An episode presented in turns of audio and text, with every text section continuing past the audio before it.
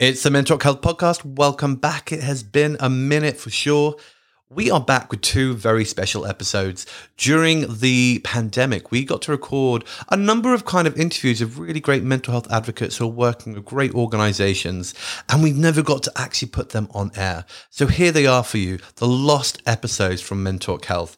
This week's episode, I got to sit down with an amazing guy called Chris Grant who works for Parkour UK. He is a huge mental health advocate, and we actually got to work together in the past doing mental health stigma campaigning and work around mental health stigma in Scotland. He's an absolutely terrific guy and somebody I'm very proud to call a friend we got to sit down, talk all things kind of COVID and how it was affecting our mental health, but more importantly, talk about the amazing work that he is doing doing with Parkour UK and then really kind of addressing just how maybe doing something like parkour could really help our well-being and definitely helps communities as well. I cannot wait for you to hear our conversation. So here it is for you after all this time uh, the lost episode with chris grant from parkour uk enjoy. Uh, chris oh, it's so good to be having a chat with you today. Thank you for coming on to the mental health podcast. Um, i guess firstly to say how have you been? How's your mental health? I'm good. Thanks for having me. I'm excited to be here as well. I know this is something we've talked about for a little while. So, yeah, I'm good. I think uh, the last year's obviously been a challenge for everyone. I have to say, I feel like I'm in one of these nice privileged pandemic positions where, yeah, I've been at home with my wife. We've got, you know, a decent amount of space and all that. Um, had a few challenges with my mental health last year, but it's been really nice to sort of just slowly creep back up and, and sort of getting out the pandemic's helped. Was back to the gym on Monday, which was terrifying, painful, and brilliant at the same time. So yes, I'm well. Oh, that's that's always good to hear. Um, uh, yeah, because I think you're right. This has just been the the strangest year for everyone. Yeah, and um, I think everyone's situations have been completely different. Yeah. But you know, I like that you see yourself as like you know a privileged pandemic. But you know, I'm sure it's had its own its own kind of uh, ups and downs as well. Yeah, it's relative, right? Isn't it? And I think that it's interesting that that thing that people do when they sort of try and help you, where they go, well, someone else has got it worse. I feel like that during the pandemic has really heightened because it is, it, from a material perspective, it is true, definitely. But I think that I've found that that sort of slightly unhelpful thing has crept back quite a lot because we're all sharing this huge, big like weird experience in the world, and you can turn on the news and think, ah, it's worse over there. But that sort of trite advice is still a little bit creepy. So, what type of things did help you during the COVID lockdown? Being outside, I think, was massive. Um, I spend a lot of time outside anyway, but I think when that sort of becomes the only real piece of access that you have, I think you start to sort of have a bit more gratitude for it, and also maybe make a bit more of an effort to to get out. Um, you know, I've got good company in my house, my wife and my dog, and and the great thing about having the dog is that you've got to go outside even when it's raining or wet or whatever. Um, the winter was definitely harder for that. I think the um, getting outside every day was useful, but then having to do it in the dark a lot sort of almost just negates that experience a little bit. So that's been useful. Um, you know, doing outside activities like cycling within the boundaries of our local authority until last week. Um, doing parkour, obviously, which we're going to talk about later. Um, and that's kind of getting on with it a little bit as well. Like trying to, you know, I've been working the whole time, which is again I feel quite lucky with. But I think still having a bit of the routines that maybe you don't think are important but happen every day. Like we try still to roughly get up at the same time I do dress myself for work because I didn't for a while, and I noticed that that you just the whole experience of being in front of a laptop or speaking to people is a little bit different in your pajamas. It's kind of funny, but actually, for me, that there's almost a body language of clothing, isn't there? So that really helped, I think, in just having a bit of that, maybe what you would call normality. Yeah, I, I think that's really it's really. Like I know for me, because obviously I was I was on my own for lockdown, and um, I like the beginning of it, the first bit, I just I just couldn't I couldn't deal with, and it was this weird thing of loving the fact that everything was gone in terms of contacts. I, I, I think I felt chilled for the first time ever because yeah. I didn't have all the anxieties of everything I had to do. Yeah. But then I was just like, yeah, like I've been showering a lot less and. you know, yeah. you saw you saw how crazy my hair got. I just gave up on it. I was like, yes. Yeah. Um, and it is it's really important i think to kind of have that. And it's only been uh, i think this time around that i've um, that i've been a lot more kind of like no get up at a decent time and and kind of just keep that routine going. And i, I think it's had a i think it's had a great help for me. Yeah. Um, i think almost there's something in that as well about you can now distinguish which parts of that routine are actually for you and which parts are for other people right? Because I don't need to wear a suit to work, but actually, I quite like putting on a nice polo shirt or a shirt. And I know now that that's nothing to do with what happens at the other end in the office. It's actually about me going, I'm at work now and I feel like I'm doing something and it gives you the direction. So that's been cool. I mean, and it's definitely a fine line for every person, isn't it? Because some people are quite happy in their jammies now. And the flip side of that is it's quite nice to be accepting of that on calls that you get a bit more into people's personal lives. So do you think I mean, one thing that's kind of come from the lockdown is that I feel like I know myself a lot more, and I don't mean in terms of you know higher energy or or anything like that. I mean, like I've really had the time to work out what works for me. So, like in some ways, it's um, I don't like, you know, I've I've learned that I don't like authority. It sounds really weird, but like I like at the moment I get to work for myself and I'm really enjoying that, and I'm yeah. recognizing how much I love working with people but I don't like I, I don't do well, you know, working for someone else as much. Uh, likewise, I know that my working day, I'd much rather get up at six and work till two. Like as soon as yeah. it gets to like two thirty, I just I just realize I'll sit at my computer, but I won't do anything. And I've learned all these really great things that kind of add to my mental health. Yeah. Um, and I don't think I would have had the chance to have noticed that or learned that if we hadn't have had the if we hadn't have had the lockdown. Yeah, I would agree. I think the the space has definitely given everyone a different perspective, right? So, um, I I think a lot of what you said there is right. It, just before lockdown, I was actually off work, so I was starting to have a bit of that like completely managing my own routine, which I hadn't. You never do when you work, right? So, I was kind of on that journey, and then the pandemic happened, and it kind of forced it, which was quite interesting. But yeah, I agree with you. I think that. Um, yeah, just having room and, and almost because you don't have other things to do, and everyone was talking about coping mechanisms for lockdown. Actually, there was loads of dialogue and reflection about, oh, I've just noticed that, like you said, when I finish at two, I have a better day. And it's almost like there was space and permission for those conversations bec- framed by the pandemic, right? That I could sit down with my wife and be like, what were the best parts of today for the two of us? When and we work in the same office and I have a really loud voice which has been uh, something we've solved. But those little things actually because every constantly you're bombarded with this thing of everyone in the world's at home what are the solutions? It's almost opened up a lot of license to be able to say do you know what? Like i'm better finishing at two or i get a bit anxious before i go to bed or whatever. So it'll be interesting to see how much the culture of that conversation around flexibility continues because it might I understand that offices will go back and stuff. That's cool. Everyone has a different position, but if it's opened up the dialogue for people around being like, actually, I need my own permission and authority to decide a bit more about what I'm doing, that's a bonus. Absolutely. I keep thinking about, I think I've had at least four or five people in Zooms be like, if you don't mind, I'm just going to lie down during this call. and that's amazing. Like, you know, because I have a bad yeah. back and I've stood up and I've sat down, but actually now I'm just going to lie on the floor. Yeah. And I'm like, Yes, do it's it. Yeah. And I, I, I, do hope that's kind of kept on. Yeah. As we go uh, as we go along, but yeah. it'll be interesting to see. You know, people's memories can be short. All this stuff we've learned. Yeah. But hopefully, hopefully it will be. Yeah, I think it'll be a mix. It's hard, it's so in terms of the work environment. I think it's really hard to tell. I mean, there are clearly lots of people who have just drawn the line and said, "I'm never going back." I mean, I, the number of people that I know who are of the right age who've just advanced their retirement, for example, um, or you know, my wife had a fantastic job which she absolutely loved, but over the lockdown was just working on other stuff and kind of realized that maybe actually her direction was going to change, and she's now done that. I think there's a lot of people like that who've used it as a culture shift for themselves, and that can't go back.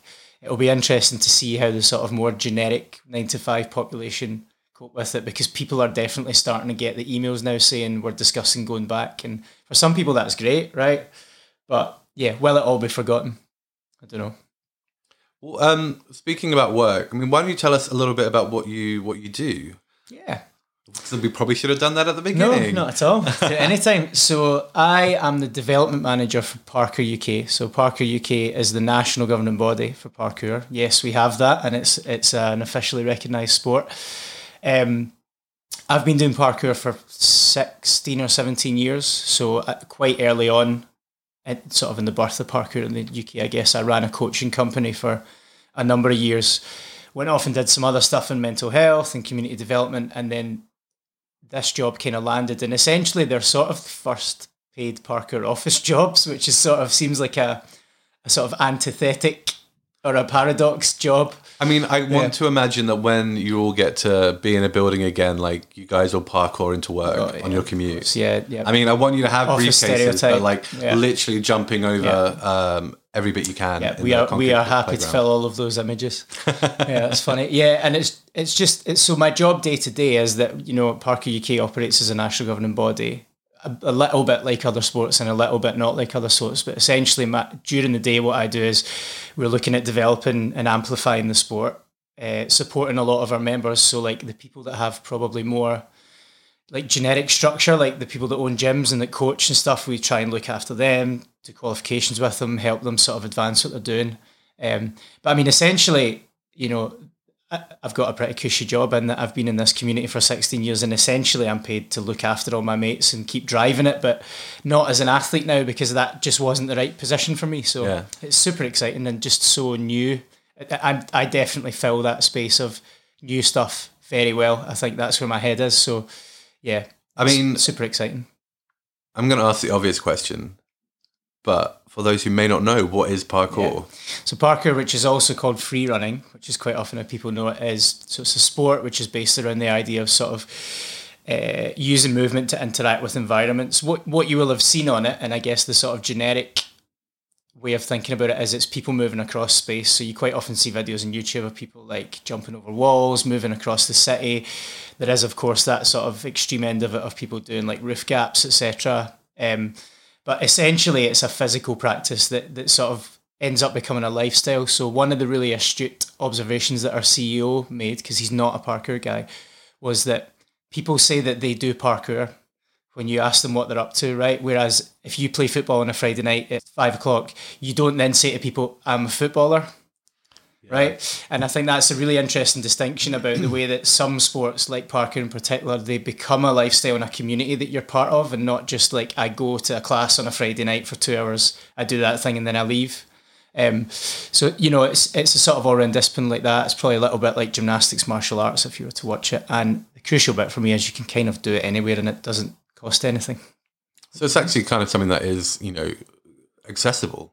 Absolutely, Which is really important. I mean, I think there's work to do there, um, but it's accessible certainly in the sense of there's no sort of financial barriers or anything like that. You know, with any community that's quite new, it, the the quality and the diversity of it is growing quite well, but slowly. And I think you know, Parkour UK have got a good job to do to try and drive that. And so Parkour UK is is new. It's is it?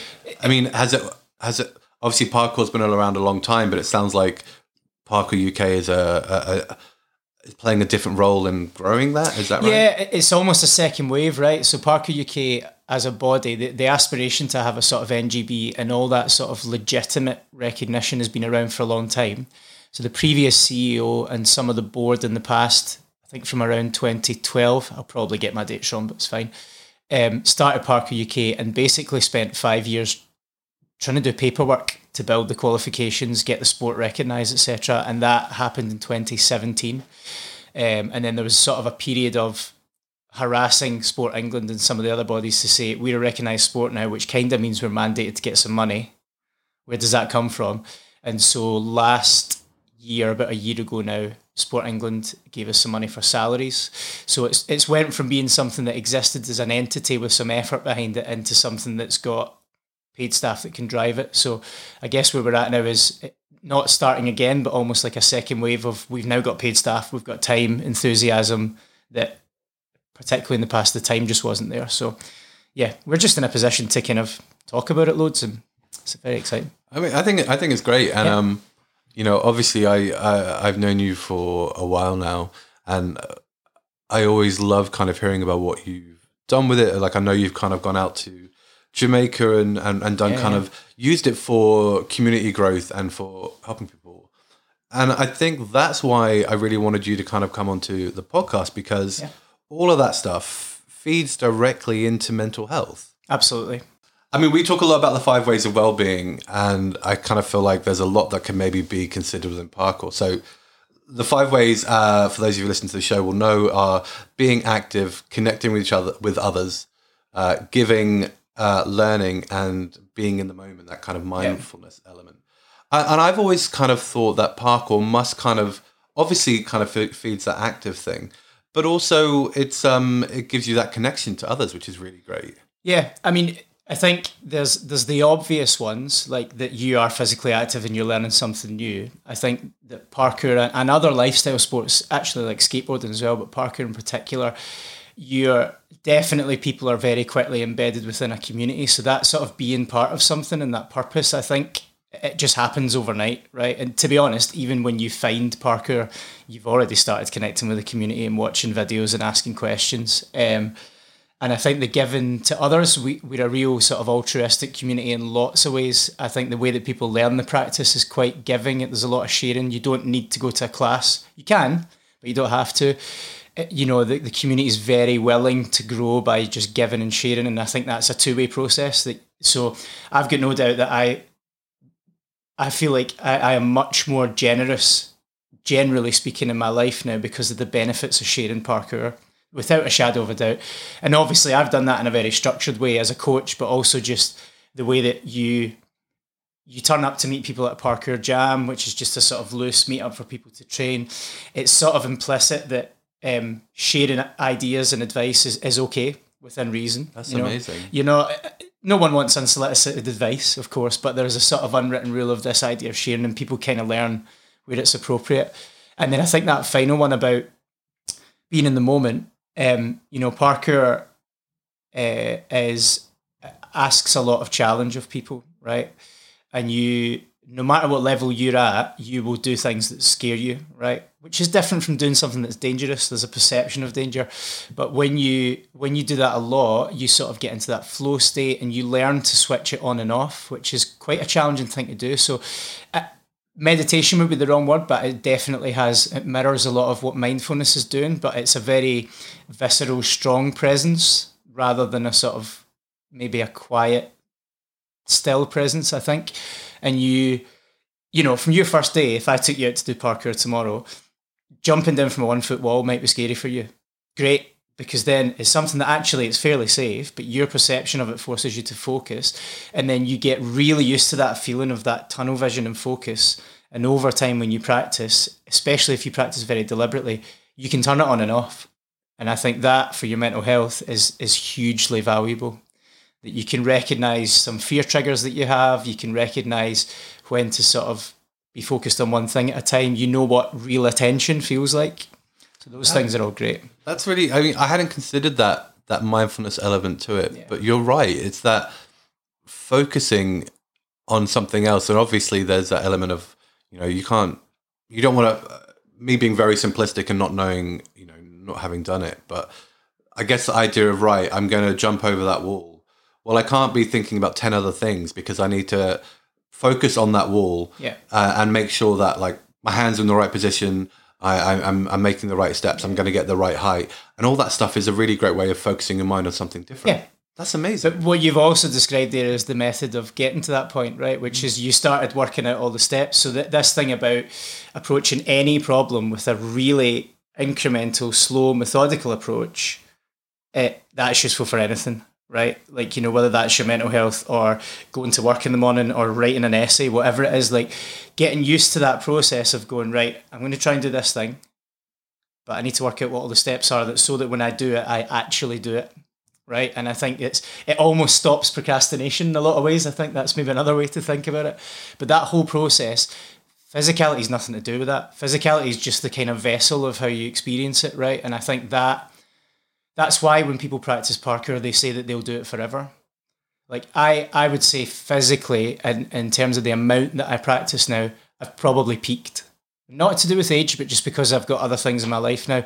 But I still think that my approach to everything has that built into it, and I recognise that all the time. And I think that's where sports like parkour really have an impact on mental health because it's given you a methodology to deal with stuff. You know, it is as simple and as complex as that. And yeah. whether you do that as a pro athlete or you do that as someone who goes to a class 20 times and then suddenly you can think back about remember when I did that scary jump, what did I do to get there? That mindset has nothing to do with the actual jump.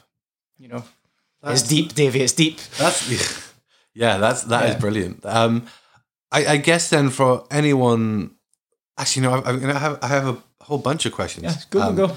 Like with um, we're speaking about that that community element.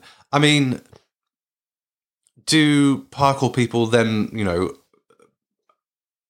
again, my naivety speaking, to say, you know, there's an area in Manchester where there's a really good group of people like doing parkour, yeah. Um, maybe without a structure, uh, a formal structure. You know, does that then create a group of people who also do other things for the community? Does the physical act of parkour is that the end of it, or does it kind of feed into other aspects? Can people yeah. you see community work happening by parkour groups. Yeah, hundred percent. I mean, like like any sport that happens outside, there can also be conflict with security, and I think, but generally, I would say the behaviour in the parkour community is very much what you've just described. Like we we want to use public spaces really well, and you don't do that by getting kicked off every week and being really rude. You do it by building relationships with communities, and I think you see that. And and the other thing is that quite often the spaces that we use are only beautiful to us right? So you know the you know the generic vision you might have of Parkour in a dingy housing estate in London. Well, that's totally true, and and on a lot of those types of places, the relationship with the local community is on the whole pretty positive, and that's something that we drive. So you might find that more people start to participate in Parkour that, that live in the area. We, I mean, anecdotally, I've seen that, and I could describe four or five places in Glasgow where we know that's happened. But also, you might start, you know, using the local shops meeting people in areas where you don't live, which is a really positive experience for the community and for you to be, you know, some of the areas that I train in are definitely populated by people that I wouldn't meet in my normal day to day life. So I think that happens a few times a year. A lot of parkour groups do sort of these like leave no trace initiatives where they actually go and clear and clean community spaces as well. That's amazing. Yeah. I mean, you know, with any sport, it's not everyone. Of course, if you want to go and find a video of a parkour guy arguing with a security guard, you'll still find it. But for me, my reading of some of the other lifestyle sports, and certainly when I used to rollerblade, is like being cheeky and having that conflict's almost part of it. And I think parkour feels like it wants to be the opposite of that. So that's really nice, you know. And and what it also does is it engages with a wider audience of people. So a fifty year old or maybe someone from a, a different background or, or a, uh, like a minority background can see it, and because of the openness of the community, they might access it, which is great. Uh, I, I think that's I think that's all really brilliant. I mean, I guess um, one thing to to consider as well is you know if people want to get involved in in parkour uh, or free running, um, I always feel like I sound really weird when I say parkour. I feel I feel like I've gone nice, really yeah. posh. No one really knows how to pronounce it. I think that's like parkour. yeah. yeah. It's like croquet. Yeah. Um, no. Uh, what about people who want to get involved? And I, I, guess there's actually two questions I have about that. One is how do you get involved? Yeah. And two, obviously, it's um, a very physical. It's a very physical thing. Um, so you know, what about people who aren't as physically able? Is there is there is there space for them within the parkour community? Yeah, if anything, it's like I think. Uh, so let me answer those questions in order. So first, how to get involved. So I think literally put the word parkour in your city into Google. There will be something, right? It might just be a video. It might be that there's like a really big community that's a bit more unstructured. So you might just find like a Facebook group or there might be structured classes. And for some people, that's the right entry point, right? If you're coming, if say you're a sort of, I'm obviously stereotyping here, but say you're a sort of 40 to 50 year old adult who's done football and badminton, the structure for your entry point to sport is probably going to a class with a trusted, qualified coach. And that's how you get in. So you might do that. But you also might do something like cycling, where actually what you do is you kind of try and work out who the local community groups are. So all of those entry points are there. In terms of accessibility, what you see what you see online it probably still looks like a bit of a teenage boys club, right? And that's some of the work that we're doing. That it, it, there's two sides to that. Number one, there is diversity work to do within the community, but also it's pretty clear that a lot of those groups uh, that are more diverse, they aren't interested in putting media out. That's part of it as well, right? So it, yes, there is definitely a diversity challenge for us to get, but also probably the majority group are amplified by the nature of who they are. Yeah. Right. So as a 25 year old guy with Instagram, you're probably more likely to show all the stuff that you do parkour than if you're a 50 year old uh, Asian man. Right. So the accessibility thing's great. And I think in terms of physical accessibility, it, parkour people almost see that as a great problem to solve and a challenge, right? Because it's such a relative sport. So like I was saying, you know, your first the first thing you might do is just to stand up on a wall and get back down. There are classes out there um, and entry points for people where the class is, is like about sitting on the floor and standing up again. And people would see that as parkour within the community because it's your starting point of improving how you learn and move in the environment. And there are de- I've definitely seen progressions of people. There's a great group in Edinburgh that run I think they call it Back to Movement, or, or, I can't remember the name of the class. And he's a friend of mine, so if he hears this, he's going to chin me for not remembering. but Access Parkour in Edinburgh have this class which is about engaging with physically inactive populations, and essentially they just start with like, "Can you sit down and stand up?" And that slowly turns into, "Well, can you do it on a wall? Can you jump off?" And then suddenly these people become the version of what you see on YouTube. You know, so that accessibility point is there definitely. That's great. I mean, like I said, I this is an activity that you know is accessible to most people and very much uh, fills all those things you can do to look after your well-being. Yeah, That's yeah. and like thank you so much for kind of just sharing that because uh, absolutely you know right. I, I, we've spoken a lot about it in the past, but I think this is the first time I've realized just how how big that kind of um, impact uh, for someone's life could be, and also just that ethos behind the whole thing. Yeah, and and I think the thing is that the the belief in it is gigantic from the people that are involved sometimes to a fault where they think it's the only solution to anything, right? But the belief in it is massive. And I was actually listening to another podcast today about rude. About terrible, about parkour, and with two really well-known guys who were actually talking about how defining it's really difficult, right? Like you know, having a Wikipedia entry is very hard, but when you watch people in a class, they just feel it like and and I think that's what's really great as you're entering into a community that are really absorbed but not exclusive and you just get sucked in to the culture of it, you know. And I think that is more important and more beneficial for someone's mental well-being than it is for their physical well-being. If they move more, great, like that's that's good as well, and they probably will. But you can do parkour at what might be considered a very low level for fifty years if you want, and still be in the culture and believe in the idea, and that, that's the lovely bit about it, you know.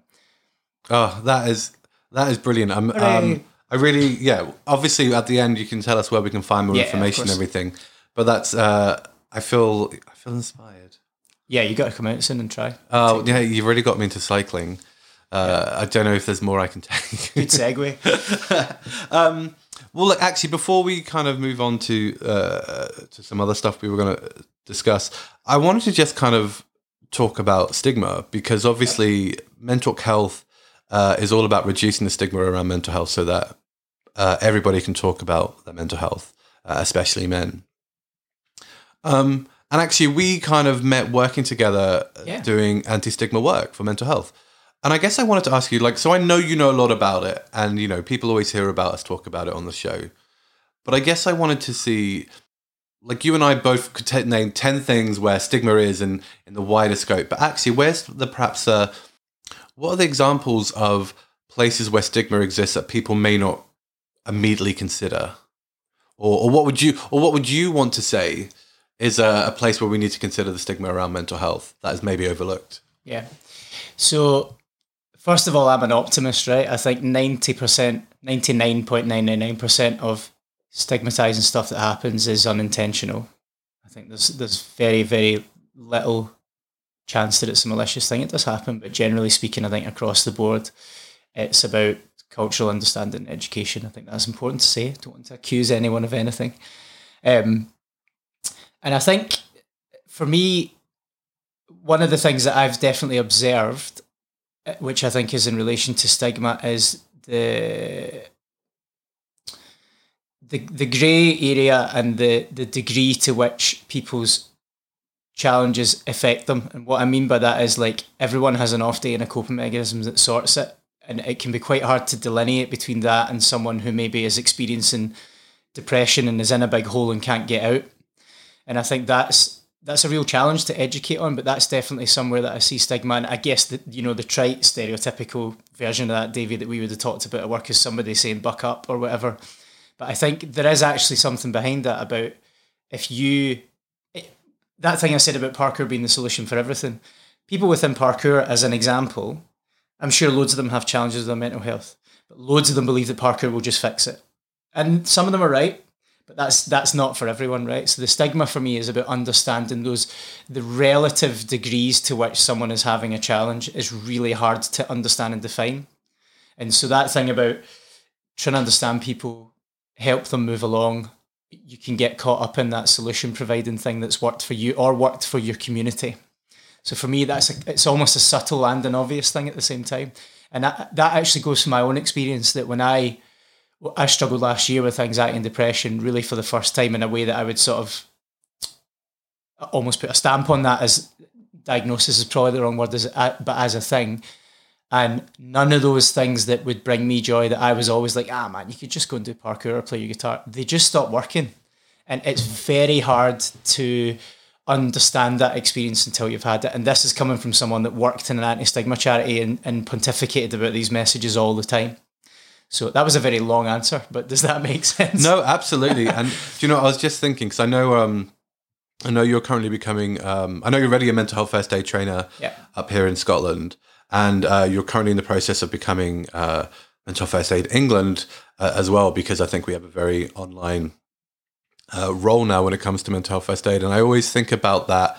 We can help people. One of the steps is helping people find other supports. Yeah, which is great and that's wonderful. And you know, something if I was dealing with someone who's maybe uh, used to be quite a physical person, but now is kind of feeling a little bit down, I'm, I might now suggest, hey, go check out parkour. Yeah, yeah. The important thing to remember is as well that like that doesn't mean it's going to fix it, and it may not work at all. Yeah. And we have to be really careful when when we're speaking to people because we need to recognize that low mood, poor mental health, and poor everyday non-diagnosed mental health. So many of the uh, the symptoms that you can spot are the same as a mental illness, but it's not for us to say that person is now diagnosed. Yeah, yeah, it's, yeah. It's, yeah. And so we need to remember that there's a very careful line between giving advice and being like, "Oh, you're feeling down. You should go do this. That will yeah. sort it." I mean, there is no line, right? That's the problem, hmm. right? And, and there can't be a line because it is completely it's a spectrum. It's all relative. But yeah, you're right, and I think it's not even to say don't give people advice. I mean, obviously, again, you know, the, the, the sort of standard thing to think about is don't jump to advice and listen to people. And, you know, we can talk about that in detail. But I think when you're part of a community, and, and I'm just coming back to the parkour thing, where you think you've got the magic potion, it doesn't mean it's always going to work. And that's very hard when you're part of a community with really strong beliefs, right? Because they do see it working. Yeah. Right. You know, and I think that, you know, that definitely was my experience. And looking back now at the classes that we've delivered in the past, I can definitely see moments where I probably got that wrong. And that's really interesting, you know, and that's a sort of that's an embedded and subtle stigma, you know, that's not a it's not a poor attitude in any way. It's just a, a misunderstanding of the sort of relativity of these experiences for people. And that it's a hard one to solve, but I think you can recognise it and that immediately makes a difference. And of sort of having an awareness of that. There was a couple of people that used to come to our classes who, you know, quite openly struggled with things like depression and there was days where they turned up where you just thought, man, like you, I'm amazed that you've brought yourself here. You you look pretty wrecked, and that's okay. But I definitely think with the experience I have now, I would probably maybe have approached. I wouldn't have been so cocky about thinking that them being at the class was going to solve it. Is maybe a good way to put it. I probably wouldn't have done anything different at the class, but I was going, ah, they'll be fine after the class, and they'll just go home and they'll be cool because parkour is going to help. And clearly, it helped them because they turned up but I think, yeah, understanding the, the sort of relativity of those experiences is difficult. And it, like, you know, I mean, it's struggling with mental health. There isn't one solution. Yeah. It's, it's, it's a, it's a tapestry. Absolutely. Nice. tapestry of, uh, you know, uh, things to kind of really help people. And I think that's really good. And I, I always love, and we've spoken a lot about this, the fact that recognizing that, you know, stigma is existing everywhere and even in ourselves, even those of us who work with it, and we, we, we kind of recognize it and go, and it's it's about being able to go away and be like, actually, do you know what? Looking back on that, maybe I could have done something different. And so it's not about naming and blaming and shaming people. Absolutely not. Um, uh, so I've really loved what you said at the beginning there about how you know it's not it's not necessarily personal. It's just more the culture around it. And I do think it's really important that we we create an environment where people can feel confident to learn to Yeah. to re- to recognize actually maybe there's a there's a different way to have done it done this Yeah. or said that um And I think it's easy. I mean, I definitely saw this in our anti stigma work because it, it was the focus of every day. Like, it's easy to get caught up in the anger of the fact that people aren't behaving the way that maybe they could, you know, and uh, we can make jokes about the language police. We could talk about any discri- type of discrimination that, that, you know, and I guess the, that's the other big thing for me that I've really recognized helps is, is language and how subtle language is. And, you know, as a coach, I'm so aware of every word I choose when I'm teaching. And sometimes people don't realize that when they're being taught that co- good coaches are incredibly careful about the way that they speak. So I, I would tend to say things like easy or challenging rather than difficult or too difficult because there, there's really subtle changes in what you're projecting in the story there. And I think that's something that I definitely learned a lot working, you know, with you and and and in that organization and looking at anti-stigma is that actually there's obvious poor language clearly and there are derogatory things that we should try and make our best efforts not to use but constantly chinning people for you know saying uh, suffer instead of struggle. And not that i'm saying that happened where we worked but those sorts of things you can get caught up in the anger about that. And actually you can't expect people to just get that right. And you also can't expect them to know you know and, and i think that's why i'm always caveating with like take a minute to work out if someone's being malicious. Because when when any of this type of work on discrimination is at the center of your world it's only the center of your world and and that is so it's so easy to get caught up in being like oh man you shouldn't be saying that or that behavior was terrible. And actually like you said giving people the space to reflect is is more important right? Yeah. And we need and we need to learn from the people who are feeling like they've been treated unfairly. Yeah. because it's about the idea of well we you're not going to spot something you didn't know was there. Yeah exactly. And we're not experts. I um, I think that's really great, and I think that's a really great, healthy attitude towards language. I know for Men Talk Health, we really believe in, you know, we know that language uh, impacts stigma, but we also believe that conversations around mental health are important, and it's so easy, especially when we're looking at uh, some of the male groups that that you know we, we work with. It's so easy to want to become the you know the start policing language and then actually the detriment is it shuts down that conversation and that's Yeah. dangerous Yeah. and i think there's um so it's not about kind of promoting bad language but it's about recognizing that sometimes the conversation is more important to somebody's to saving someone's life Yeah, the goal is engagement, right? Yeah. The goal, and sometimes that means that you might have to sort of compromise or put away some of your own beliefs about something, you know. And yeah, that's crucial to it. And I think you know, you know as well as I do, like you know, there's times where you can let stuff slide because it's a great conversation, and there's times when actually you think "Ah, I'm going to just say to someone, you know. Um, it also depends on the relationships you have with the people that Aye. you're spending time with. Yeah. So um, obviously, it's really great that you are uh, delivering uh, mental health first aid. Um, I think it's such a great thing. So I think it teaches people that you don't have to be an expert. You Yeah. just need to be able to listen and then help people get to support they need. Um, and I just wanted to say, like, obviously, one of the things that we're really proud of with Men Talk Health is we we deliver that training to people as well. Um, hopefully, one day you'll come join us on a on a course Oh, 100%. um, because it's really important. and We really want to kind of uh, let people know and help people who maybe don't want to spend all that money to do it. 'Cause it is an expensive course if you do it corporately. Um, so we're really proud of the fact that we get to deliver that um, at low cost or, or sometimes you're free with certain funding. But also we give businesses the chance to, um, you know, if they're going to pay for mental health first aid training, if they come to Men Talk Health, then they'll be paying a similar fee, but actually their money is going to be paying for spaces for those who can't. Um, I think it's really important that we just let people know that uh, at Men Talk Health, that's one of the things that we really, really, uh, we really encourage. So do do get in touch with Men Talk Health if you want to know more about that. So I'm just gonna um, before we wind things down, I just wanted to say Mental Health Awareness Week for 2021 is all about nature Yeah. and uh, how much that helps with with with mental health. Um, what about you? I mean, you've you've said that you obviously have your dog. So do you get out and about? Does that help you getting out and about in nature? Does that then help your mental health? Yeah, hundred percent. Also, I would say that I would consider nature outside. Yeah. I think that people living in a city can use Yes. procrastinate about nature and say, "Well, I don't have trees." Yes, I get that the science behind the fact that if you spend time in like what deep nature, if you want to call it that, there are obviously sort of hormonal and chemical things that make you feel good and all that. But I think it's the delineation between doing the stuff you normally do and going outside and doing something that connects you with space. Right. Did you know That's there's really um, crucial. I think. Did you know there's a there's a Japanese phrase, and I'm hoping I'm remembering this fact right. Japanese phrase because they obviously like prescribe going out into forests Yeah. and that, and it's called tree bathing. Oh, and I think it's a great phrase. I'm gonna get. I want to work out what that is and then do it for parkour. So it's like wall bathing.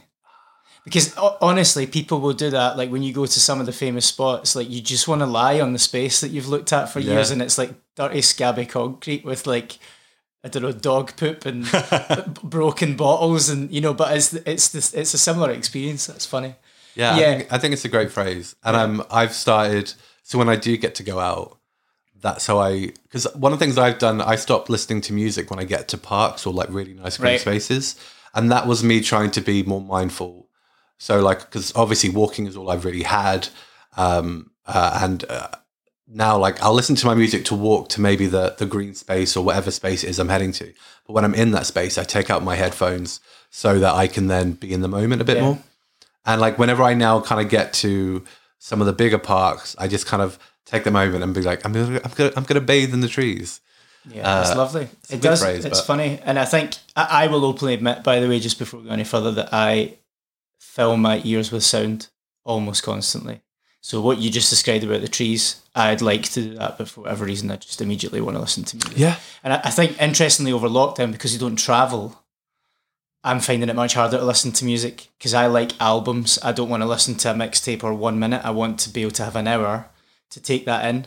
So that's one thing I'm quite guilty of. So I cycle a lot, which I'm sure we're going to come on to. 'cause Yes. We've got a really nice connection there, but presuming it's safe. So if I'm on gravel roads or whatever, where I should be probably doing what you just described, David, which is taking in the fact that I'm in a forest, I'm really bad for putting on like really angry, loud metal. it's Just- bloody hard. like I, I really,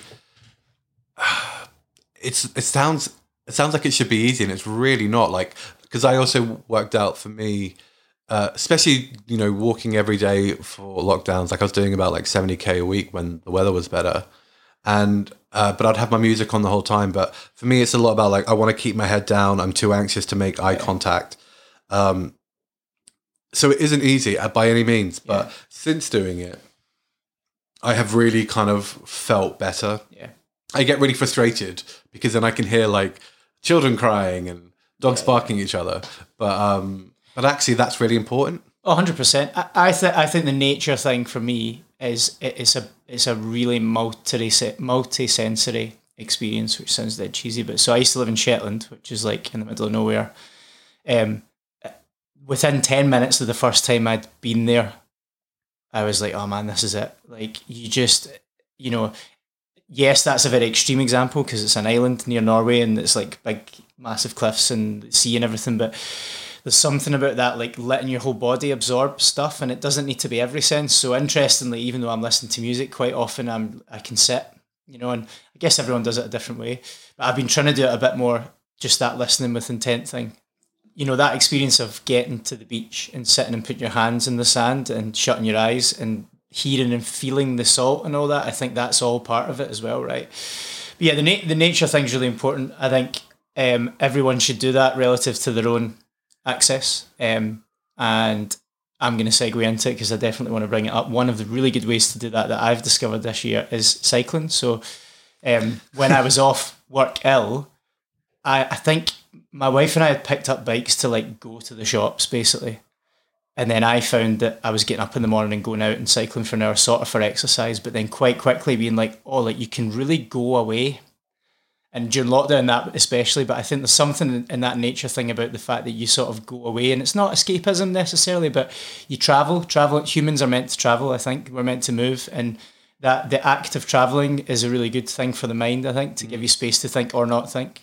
And I'm glad you mentioned the cycling because, like, I really wanted to thank you because um, for those of you listening, I obviously, as I've said before, I was on my own and I was walking every day, but you get really tired of being in the same spaces. Um, and then I think it was my birthday last year. You dropped over like a spare bike you had. That's right, yeah. And um, and then when we when we were allowed to cycle together, you because I was petrified of riding a bike, you know, we just started going out cycling. And actually, the further we got, like you know, heading out to Lochwinnoch or whatever, it's just suddenly I'm not in I'm not in Glasgow. I'm not in that space, and I'm actually in this other space, and there's water, and it's green. Yeah. And that was amazing, and like Yeah. that was truly like one of the biggest helps I had during it. So thank you so much for sharing that. You're very welcome. I mean, I think that's the it's a it's a gift and a curse for me that I just impose the things that I like on people, right? So that was if that was your birthday last year in May, I'd only started cycling in March, and I was immediately going, "This has just solved a lot of space that I needed." I think also the other bit about it for me is that it's autonomous, right? Like I remember getting quite far on my bike and being then kind of being like having all that nice stuff for the space, but then also being like, "This is my." I didn't get a bus there's that nice bit of achievement and then depending on your mindset you start chasing the numbers right so like um, one of the other people that I cycle with yes Davey I have other people to cycle with I'm sorry cycle cheated on you um, they all do things like get nearly home and look and they've done 69 and a half k and they'll be like oh man I need to do the 500 meters and not not in a negative way but you, you can start chasing the numbers so then you also start getting some of those five ways to well-being around the physical stuff can if you want it to can Yeah. creep in so because I've gotten Yeah. really fixated with the fact that the last cycle we did with the first weekend where we could get out, um, I think I came in at I think it was just under it was like fifty nine point eight or something was actually what we cycled. yeah Uh, I mean, I don't know if I'd cycled it as I was we know. say you walked something I was completely, my legs were completely dead. It was quite funny. Uh, but yeah, like I, I want to be like, so my goal now is like, no, I need to get over that 60. My other goal is to, uh, you know, make it most of the way back before I start being in uh, absolute like jelly leg drama. Yeah, but I mean, so yeah, for for context for anyone listening, that was the week that the boundary rule got dropped, Yeah. right? So we'd been kind of dying to go out to Lochwinnoch because the problem in Glasgow is Glasgow's in a valley, right? So if you want to stay in Glasgow, any direction you go in, it's hilly. Now I like that because I was really using the cycling thing for physical challenge as well. But like to get a few people together, presuming you're allowed, to just have like a leisurely chat and a cycle. Glasgow, if you want to go any distance, is a bit of a pain. So we'd been dying for this old cycle path that's pretty much flat right out of Glasgow, right down to the beautiful loch. But you hadn't cycled for a couple of months, really, right? So that was like 60k out of nowhere. There was four of us. We were probably all quite quick. Yeah. Not intentionally leaving you in the smoke. But, oh, no, no. but uh, yeah, and, and I think the thing with cycling is that you, it doesn't feel hard quickly.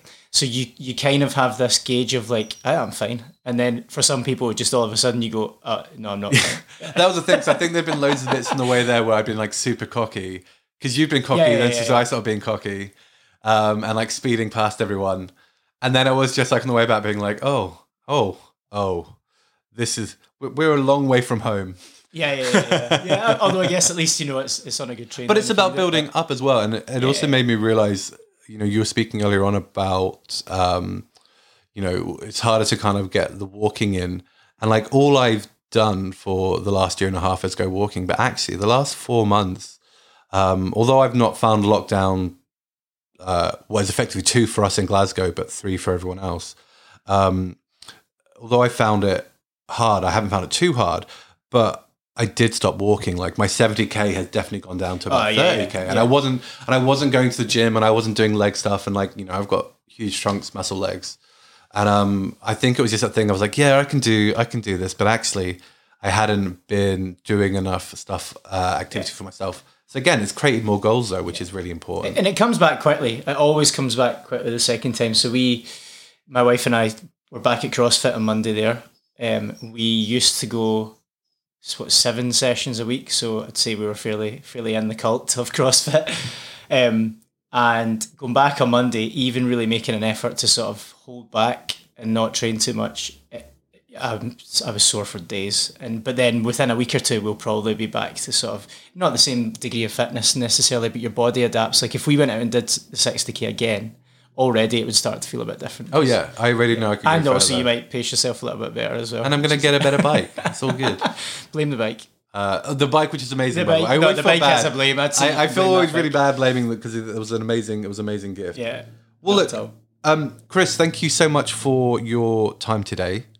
Um, it's it's been it's been great. Strange chatting to you in a more formal way when obviously Yeah, yeah, yeah. we we, we work together and we we cycle together. Um, but um, I, I guess what would be really great to know is if people want to know more about parkour, parkour UK, or just stuff you're doing, where can they find information? So, um, parkour.uk is, is the Parkour UK website, which is great. I love that. It's like absolutely minimal. It is just what it says in the tin. Good web address. That's great. That's exactly how Men Talk Health is. It's mentalkhealth.uk. Yeah, it's great. Love it. None of this none of this code company yeah, yeah. nonsense. Yep, it's good. So if you go to parkour.uk, you can have a look at what we do as a national governing body. Um, and there's like a map and a finder for classes and stuff as well. Or just put it into Google with your city, like I said. Um, if anyone's interested in some of the other work that I do, um, I've got chrisgrantgla.com.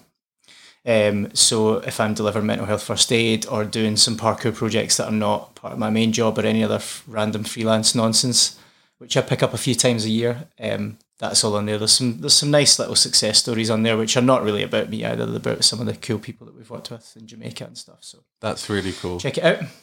Well, look, thank you so much. Hopefully, hopefully uh, we can have you back one day and hear how you're going on. And I'm really excited to see, you know, how. I, I really want everyone to now to start looking out for parkour and just kind of. Well, I think there needs to be a follow up episode of Davey's first experience of doing parkour. I used to do gymnastics. Like It'd be good. You'd be good. I, I, I- I love it, but now I'm just kind of old and incredibly chubby.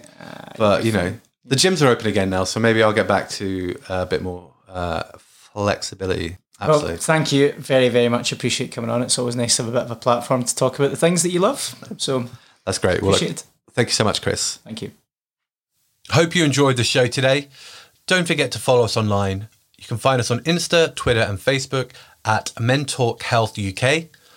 And our website, which has information on our mental health awareness training courses, our upcoming events, and info on how to get involved with Men Talk Health, can be found at www.mentalkhealth.uk. If you have been affected by any of the conversations today, then please make sure you speak to someone. Men Talk Health isn't able to offer support directly, but we do have a list of resources on our website to help you find the most appropriate support for you. And again, that website is www.mentalkhealth.uk. If it's an emergency, then please remember you can always phone Samaritans on 116 123, or if you really need to, or if you're very worried about someone, you can call 999. Thanks for listening, and don't forget, most importantly, keep talking.